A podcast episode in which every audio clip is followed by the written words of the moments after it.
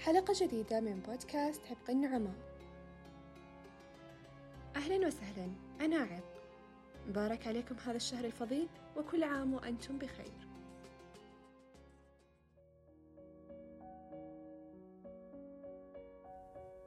خلونا نرجع بالذاكرة شوي. قد قابلت شخص بيوم من الأيام في مكان عام ومن وقت ما شفته حسيت إنك مو مرتاح له أو إنك تبغضه. طيب هل قد قابلت شخص ومن الوهلة الأولى؟ حسيت بالارتياح تجاهه. ما قد سألت بيوم إيش السبب لهالشعور؟ كثير أشخاص قابلناهم وحسينا إنهم مو مريحين لنا. وقلنا أكيد هالأشخاص مو كويسين عشان كذا إحنا مرتحنا لهم. بس في المقابل نلاقي ناس ثانيين يرتاحون مع هالناس. معناته السبب إنهم مو أشخاص مو كويسين. أجل إيش السبب؟ نتكلم اليوم عن هذا الموضوع بالتفصيل. قد سمعت في يوم من الأيام عن هالة الإنسان أو هيومن أورا تخيلوا أن هالة الإنسان هي السبب الخفي تجاه شعوركم هذا. كل إنسان تحيط بجسمه هالة على شكل بيضاوي وتختلف مساحتها من شخص لآخر وتصل أبعادها من 20 ل 30 سنتيمتر. هالة الإنسان تتكون من موجات وذبذبات من الطاقة وهي غير مرئية للأغلب. وهي عبارة عن جزئين الهالة الداخلية والهالة الخارجية. وظيفة الهالة الخارجية هي حماية الداخلية ومنع تسرب الطاقة. كما تقوم بمقام الخزان الإضافي للطاقة لسد حاجة الهالة الداخلية. ركزوا. أنا قلت لكم إن الأغلب ما يقدر يشوف الهالة. ما قلت إنها غير مرئية تماماً. هذا لأن بعض الأشخاص يقدرون يشوفونها بالتدرب والممارسة. ولو بحثتوا في اليوتيوب مثلا عن طرق تعليم لرؤية الهالة بتلاقون طرق كثير تدربكم على رؤيتها وبسهولة لكن أكيد تحتاج ممارسة للإتقان. حتى إن الأطفال يستطيعون رؤيتها بسهولة لكن عدم معرفتهم لماهيتها يخليهم يتجاهلونها ويحسون إنها شيء طبيعي. وقدر العلماء يكتشفون هالشيء؟ بناء على رسمات الأطفال لأمهاتهم وآبائهم ومعلمينهم وحتى حيواناتهم. لاحظوا أنهم يرسمون حولهم حالة ضبابية تحيط بالشخص المرسوم. وفي بعض الحالات يظهرونها بألوان مختلفة. حالة الإنسان تعتمد على الصحة النفسية والجسدية للإنسان. فكل ما كان الشخص مرتاح نفسيا وجسديا تكون حالته ذات شكل بيضاوي منتظم وألوانها صريحة. وي صح ترى الهالات لها ألوان وكل لون يرمز لصفات معينة. فعلى سبيل المثال اللون الأحمر الغامق صاحبه مؤسس واقعي عملي عنده قوة إرادة ويعمل على البقاء. اللون الأحمر الصافي قوي مليء بالطاقة تنافسي شغوف. وهكذا بقية الألوان. تتكون الهالة حول الإنسان على هيئة سبع طبقات من الألوان ابتداء من الأسفل باللون الأحمر ووصولا للأعلى باللون البنفسجي. السبب اللي يخليها عبارة عن ألوان هو إن الهالة تمتص اللون الأبيض من الغلاف الجوي. بعدين ينقسم اللون الأبيض حول الإنسان إلى عدة ألوان حسب الطاقة. نرجع لسؤالنا. إيش السبب وراء أن نرتاح الشخص من أول لقاء؟ السبب وراء هذا هو في فكرة تشابه الهالات. انتظامها، ألوانها ومدى وضوحها. كل ما تشابهت هالات الأشخاص ارتاحوا لبعضهم والعكس صحيح. إحنا ما بنشوف الهالات للأشخاص اللي قدامنا بس عقلنا الباطني بيتعامل معاها ويدرسها وكأنها بيانات رقمية. بناء على أفكار الفرد وشخصيته وأحداث حياته اللي مر فيها والمواقف هذه كلها تشكل حالته. فيه بين جسم الإنسان وحالته مسافة بسيطة تقدر بعشرة سنتيمتر تقريبا. هذه المسافة الشفافة تشبه موجات الحرارة اللي نشوفها في الصيف. تذكرون لما تطالعون في سيارة أو في رصيف بعدين تشوفون مثل موجات الحرارة تمر من قدامكم؟ بتشوفون مثلها ما بين جسم الإنسان وهالته لما تتدربون على رؤية الهالة وبتكون أول شي تشوفونه حينها. في أشخاص يشع منهم موجات من الطاقة الإيجابية. بالتالي لما نجلس معاهم نرتاح ونحس بالألفة. هذا الشيء يخلي هالتنا تمتص الطاقة الإيجابية فبالتالي طاقتنا تنشحن وتتقوى. بعكس غيرهم اللي ممكن يفرغون طاقتنا لما نجلس معاهم ونحس بالتعب أو الكآبة. وهذول الأشخاص هم اللي دايما نقول عنهم إنهم أشخاص سلبيين وطاقتهم سيئة. واللي يحصل لما نجلس معاهم هو إن حالتنا بتضعف. كما ثبت إن الأماكن اللي يجلس فيها هذول الأشخاص راح تمتص هذه الطاقة. فأي شخص يجلس بهالمكان راح يتأثر كمان. أحيانا ما نقابل الشخص وجها لوجه عشان نتأثر بحالته. أحيانا حتى في ال social media. لما أنت مثلا تدخل حساب شخص حالته سلبية بتلاقي إنك تأثرت من حالته. أنت ما شفته ولا تقابلت حالاتكم. لكن الشخص جالس يفرغ طاقة حالته السلبية في حسابه وهذا اللي يخليك تتأثر تبعا لها. ولا ننسى إن الأرض خزان طاقة إيجابية والمشي حافي القدمين في الغابة أو في الحقول يضخ الطاقة والحيوية في الإنسان ويقوي حالته وبذلك تتحسن صحته ونفسيته. وأكثر الأماكن تخزينا للطاقة الإيجابية هي شواطئ البحار.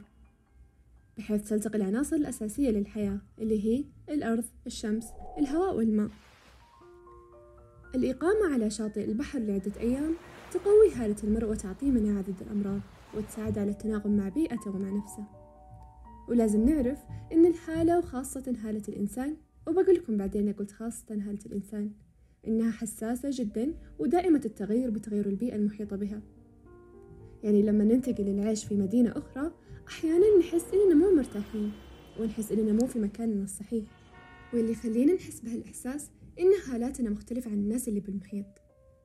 أسلوب حياتنا وتعاملاتنا وحتى الأشياء اللي اعتدنا عليها كلها مختلفة عنهم. وبعد مرور السنوات في العيش بهالمنطقة نلاقي إننا اعتدنا عليها ونحس إننا صرنا متآلفين مع هالمحيط وكأنه موطننا الأساسي. حالة الإنسان كمان تتغير سلبا أو إيجابا باللي تشوف العين ويشم الأنف وتسمع الأذن وما يأكلها أو يشربها الفم. فبعض الألوان تقوي الهالة وأخرى تضعفها. كذلك بعض الروائح والأطعمة والأصوات. طيب اللي خلاني أقول لكم خاصة حالة الإنسان إن حتى الحيوانات والنباتات لهم هالة تحيط بهم وقدروا يعرفون هالشي بناء على تصوير جهاز كيرليان. إيش هو جهاز كيرليان؟ هو جهاز يقوم بتصوير حالة الإنسان ومبدأ عملي يعتمد على الترددات العالية من قطب واحد. بالصدفة اكتشف سيمون كيرليان في عام 1939 ميلادي إن إذا سقط حقل كهربائي عالي الفولتية على لوحة فوتوغرافية بتتكون صورة على اللوح وتكون هذه الصورة على شكل هالة ملونة أو تفريغ كهربائي إكليلي. وفي عام 1979 ميلادي أشارت المتخصصة في علم النفس ثيلما موس بأن تصوير كيرليان بتصير أداة تشخيص طبي بكتابها لأسمته كهربائية الجسم. وبناء على كلام ثيلما موس نقدر نستنتج أن الطبيب النفسي بيكون أكثر إلماما بحالة المريض وصحته النفسية من خلال تصوير كيرليان لحالة المريض. وأكيد بيكون تشخيصه للمريض أكثر دقة وسهولة. من أهم وظائف حالة الإنسان إنها تعتبر إنذار مبكر لمرض ما. هذا يعني أن الحالات الضوئية لها دلالات على أنشطة الجسم الحيوية وإصابته بالأمراض المختلفة كالسرطان أو ضعف القلب وأمراض القولون وغيرها الكثير. كل عضو في جسم الإنسان يصدر عنه نوع من الإشعاع بحيث يمكن تمييزه عن العضو الآخر. وبتحليلها عبر أجهزة خاصة كجهاز كيرليان أمكن تصوير هذه الهالة وإشعاعاتها. لألوان الحالات دلالات خاصة على أنشطة الجسم الحيوية. فهي تتدرج من الأحمر الذي يدل على الحيوية وتنتهي بالأزرق الذي يعكس درجة المرض. إذ كشفت الدراسات والأبحاث في هذا المجال على عدد من المرضى حيث أخذت بصماتهم الضوئية. وجدوا أن المرضى المصابين بأمراض القلب لديهم خلل في صورة البصمة الضوئية للأصبع الوسطى. وقد تم التوصل إلى أن اللون الرمادي للهالة عادة يظهر في المصابين بأمراض السرطان. وغيرها الكثير من التشخيصات المرضية التي يتم اكتشافها من خلال البصمة الضوئية. زوجان كيرليان اللي اخترعوا جهاز كيرليان لتصوير الهالة كانوا شغالين على موضوع الهالة من وقت ما اخترعوا هالجهاز إلى ماتوا حتى إنهم أنشأوا معهد وضموا فيه العديد من العلماء معاهم. بيوم من الأيام هالزوجين أحضروا للمعهد ورقتين نبات متطابقة ومن نفس فصيلة النبات وصوروها بجهاز كيرليان عشان يشوفون حالة هالورقتين بعد ما صوروها أخذوها عشان يورون العلماء اللي معاهم بالمعهد. العلماء انصدموا إن الهالتين مختلفة تماما. وضح الزوجين للعلماء الباقين أن الورقتين اللي أخذوها واحدة كانت لنبات مريض والثانية لنبات سليم. هذا يعني أن حتى أمراض النبات ممكن تنعرف بناء على حالتها. العالم روبرت كينزي كان يعمل كدكتور بأحد المستشفيات بسويسرا ويعتمد في تشخيصه على جهاز سيرمال فيوز. هذا الجهاز يصور الهالة كما يفعل جهاز كيرليان. مر على العالم أكثر من خمسين ألف مريض شخصه بهذا الجهاز وكان دائما يلاحظ إن هالتهم غير منتظمة فكان يعتقد إن طبيعة الهالة إنها غير منتظمة. تخيلوا خمسين ألف شخص ولا واحد فيهم هالتة منتظمة. إلين جاء اليوم اللي زاره مريض نيجيري. كان السبب في إسلام العالم روبرت كينزي.